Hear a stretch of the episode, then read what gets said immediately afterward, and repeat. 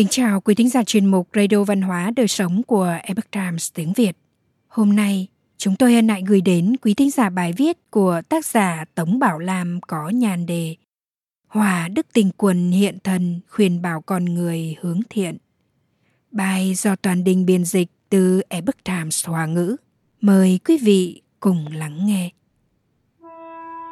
Người xưa cho rằng nhân quả báo ứng là thực sự tồn tại – có việc báo ứng cách đời, cũng có việc báo ứng ngày trong kiếp hiện tại.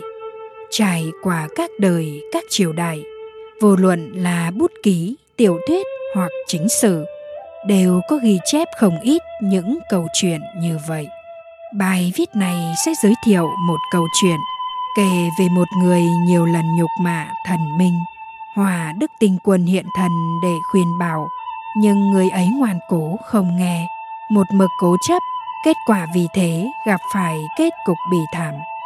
Vào thời nhà kim, có một vị viên ngoại họ vương, thông qua việc quyền nạp tháp gạo mà có được chức quan.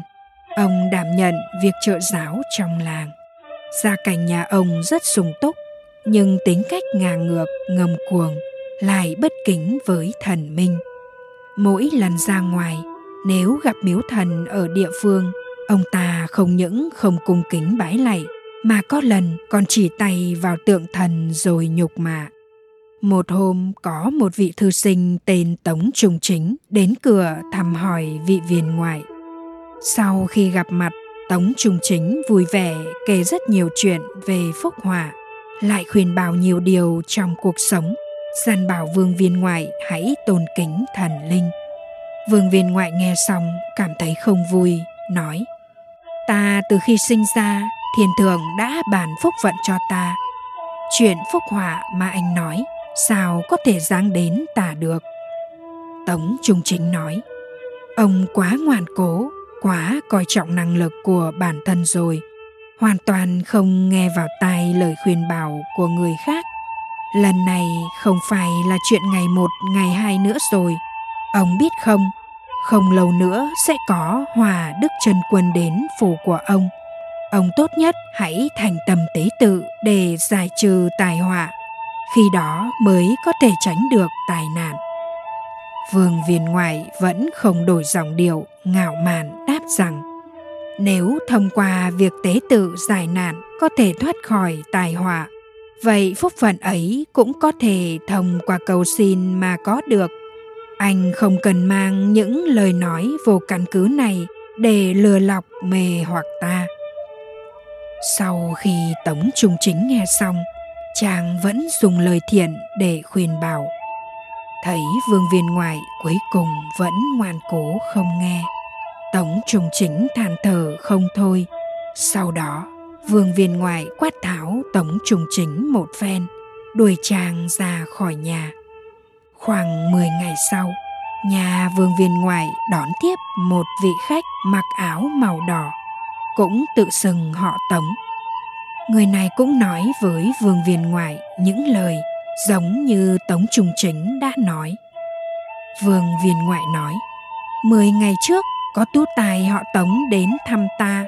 Lời anh ta nói có ý dọa nạt ủy hiếp. Lúc ấy ta giữ ý cự tuyệt, căn bàn không muốn nghe lẽ nào ông cũng giống với anh ta? Ta bình sinh đối với chuyện quỷ thần, một lòng không có ý kính sợ. Ta nhìn y phục màu đỏ ông mặc, lại tự xưng họ tống.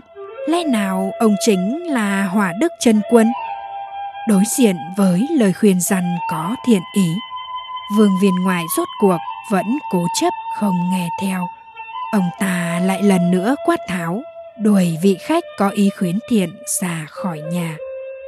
Sau khi vị khách áo đỏ kia rời khỏi nhà họ vương, liền ngẩng lên trời hô to. Lập tức từ không trung bay xuống một đám lửa, giáng xuống trạch viện nhà họ vương. Mọi người thấy vậy, vội vã chạy đi dập lửa. Không ngờ, vương viên ngoài tựa như chim diều hầu hùng bạo, ngang ngược hét lớn không cần dập lửa, lửa này cùng lắm là chỉ cháy hết gian phòng này.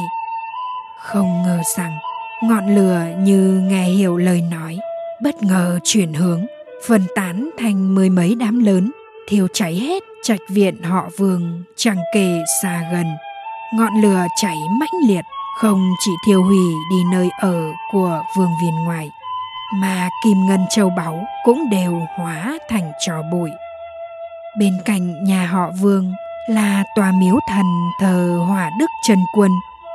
Trong trận hỏa hoạn ly kỳ này vẫn an nhiên tồn tại. Trong dân gian thường có câu nói rằng, họa phúc không có cửa, duy chỉ có lòng người tự chiều mời đến. Nếu vương viên ngoại có thể một lòng thành thực, thay đổi ý nghĩ nhục mạ thần linh, thì có lẽ kết cục sẽ là một cảnh tượng khác nguồn tư liệu di kiên chỉ giáp trí quyển 1 Quý thính giả thân mến, chuyên mục Radio Văn hóa Đời Sống của Epoch Times tiếng Việt đến đây là hết. Để đọc các bài viết khác của chúng tôi, quý vị có thể truy cập vào trang web epochtimesviet.com. Cảm ơn quý vị đã lắng nghe, quan tâm và đăng ký kênh.